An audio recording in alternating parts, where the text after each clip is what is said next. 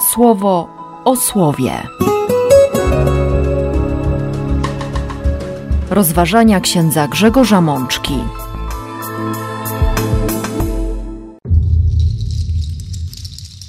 Piąta niedziela zwykła, rok B. Z księgi Hioba. Czyż czas człowieka na ziemi nie jest dla niego próbą? Czyż jego życie nie jest znojem jednodniowego najmity?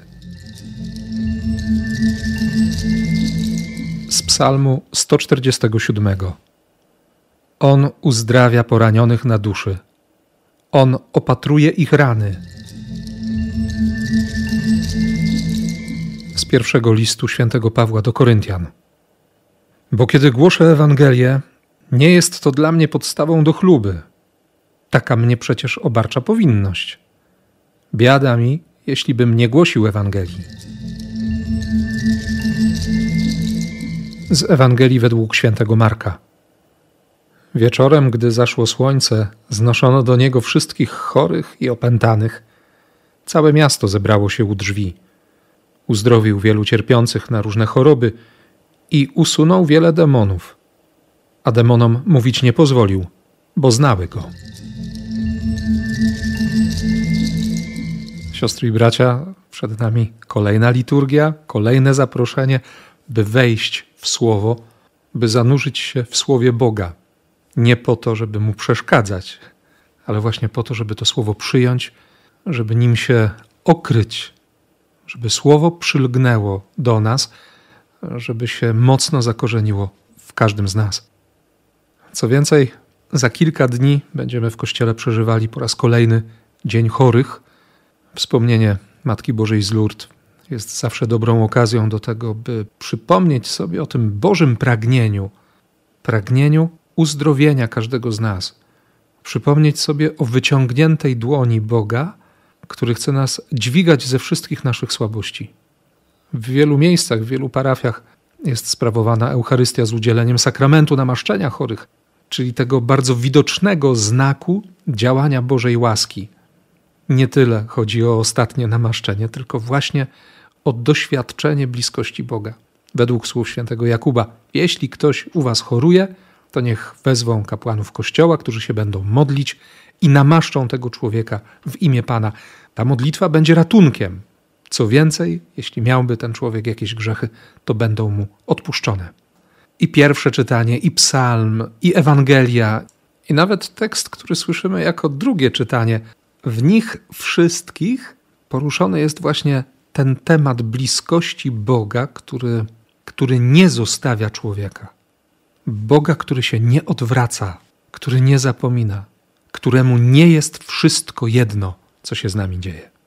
Ale po kolei. Najpierw Księga Hioba, siódmy rozdział, wersety od pierwszego do czwartego i potem werset szósty i siódmy.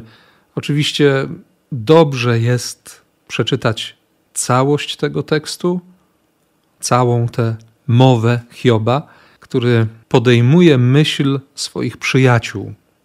Usłyszeli o wielkim nieszczęściu, o tej niesamowitej stracie. Najpierw Hiob traci cały swój majątek, potem traci realnie swoją nadzieję na przyszłość. Giną wszystkie jego dzieci. I wreszcie Hiob sam zostaje obsypany trądem. Przychodzi do niego jego żona i, i namawia go, by złorzeczyć Bogu. I nie potrafi zrozumieć, że Hiob nawet w tamtej chwili zachowuje pewien wewnętrzny spokój, jeśli można o czymś takim mówić, w tak tragicznej sytuacji, jaka go spotkała. Oczywiście każdy z nas, siostry i bracia, wie, że Hiob nie jest postacią kryształową. Przychodzi moment, i to jest początek trzeciego rozdziału tej księgi, kiedy Hiob otwiera usta i zaczyna przeklinać swoje narodzenie. W tym przekleństwie jest ukryty bunt. Mówi się czasem, że Hiob się nie zbuntował. Nie. Miał moment swojej słabości i wypominał Bogu, że Stwórca Wszechrzeczy pozwolił mu się urodzić. Zaczął przeklinać dzień swojego narodzenia. I to są pierwsze słowa, które słyszą z ust Hioba jego przyjaciele. Przybyli z rozmaitych krain, ponieważ Hiob miał bardzo szerokie kontakty. Pierwsze słowo do przyjaciół to jest słowo przekleństwa swojego życia. I wtedy zaczyna się rozmowa. Przyjaciele tak naprawdę próbują uświadomić Hiobowi, że na pewno popełnił jakiś grzech, do którego nie chce się przyznać, albo którego nie zauważa. Skoro spotkało go takie nieszczęście, to znaczy, że gdzieś był tego powód. Sprowokował Boga. Hiob zaczyna się bronić. Wie, że jego życie do tej pory było nienaganne i nie potrafi zrozumieć swojej sytuacji. I w tym siódmym rozdziale zaczyna się ten jęk o losie człowieka. Ta swego rodzaju elegia nad trudnościami. W przekładzie Biblii Tysiąclecia przeczytamy, czyż nie do bojowania podobny byt człowieka. Tłumaczenie z Septuaginty trochę inaczej nakreśli tę perspektywę. Czyż czas człowieka na ziemi nie jest dla niego próbą? Czy jego życie nie jest znojem jednodniowego najmity? Zostałeś zatrudniony na jeden dzień. Nie wiesz, czy otrzymasz tę pracę jutro. Nie wiesz, co się będzie działo. Być może jutro zostaniesz bez pracy, bez chleba, bez szans na życie. To wszystko kotłuje się w Hiobie.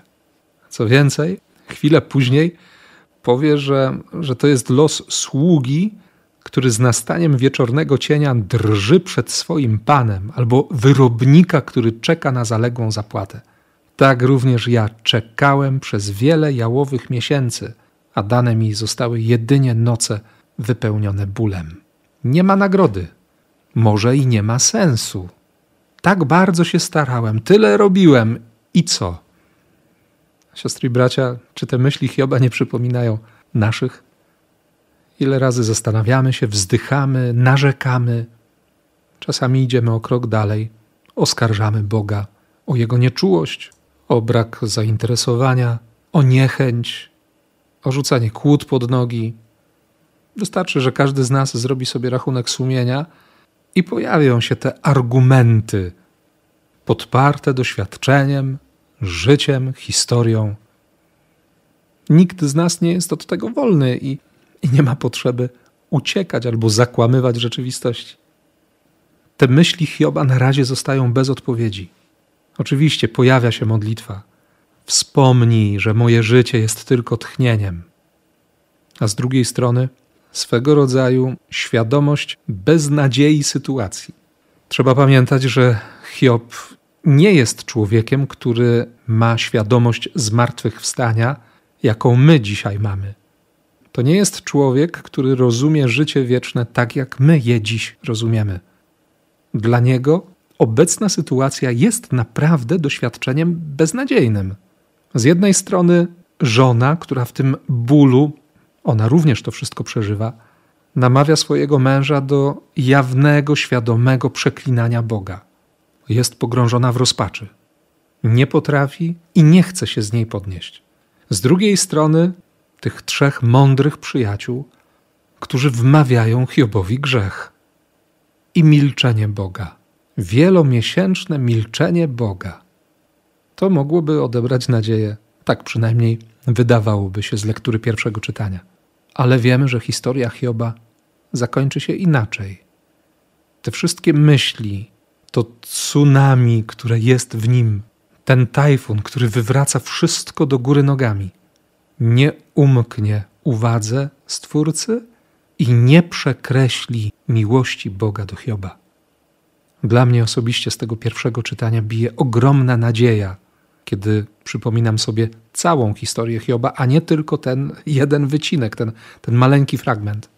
Cokolwiek by się we mnie nie działo, jakkolwiek bym nie myślał, do jakichkolwiek wniosków bym nie dochodził, miłość Boga nie odstąpi.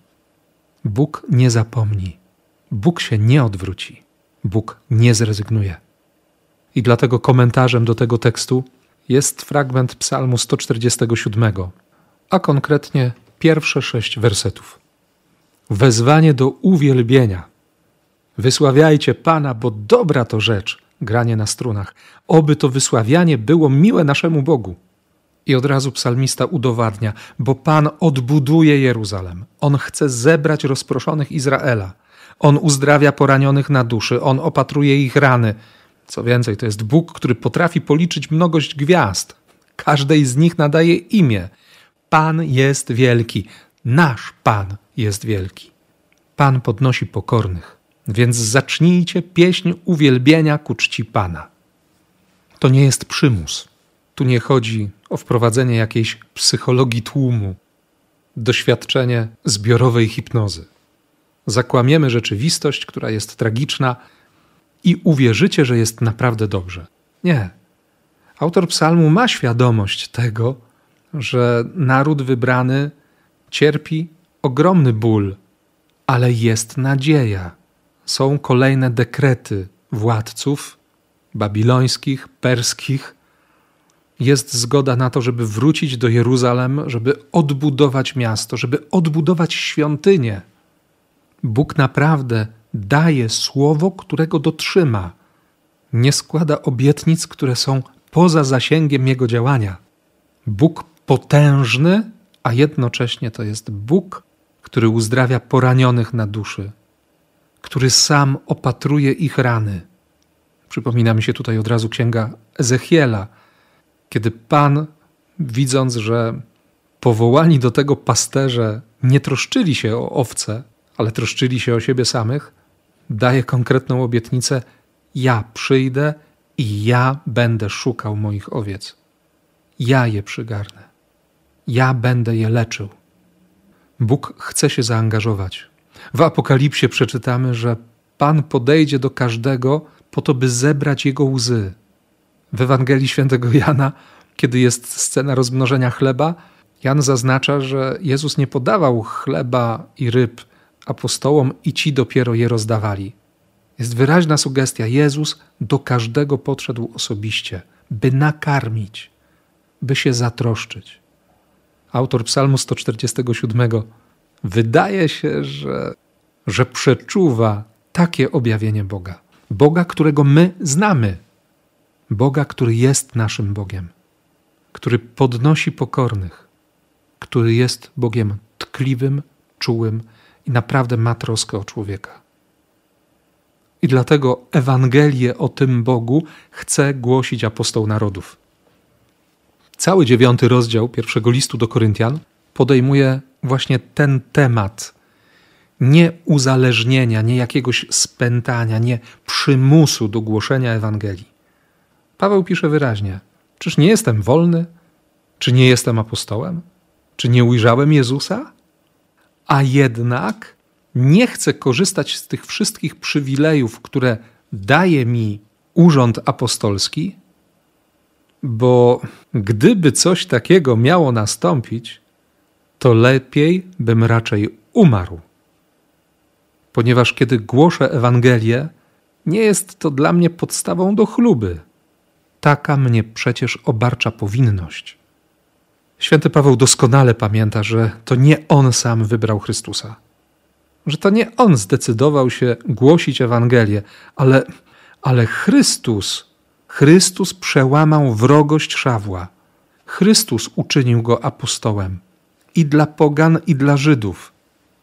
To jest dzieło Chrystusa. Paweł wie, Ewangelia nie jest jego własnością. On ma ją tylko głosić. Jest jak sługa. Więcej, on się czuje niewolnikiem. I to nie jest dla niego problem. Przypomina się scena zwiastowania.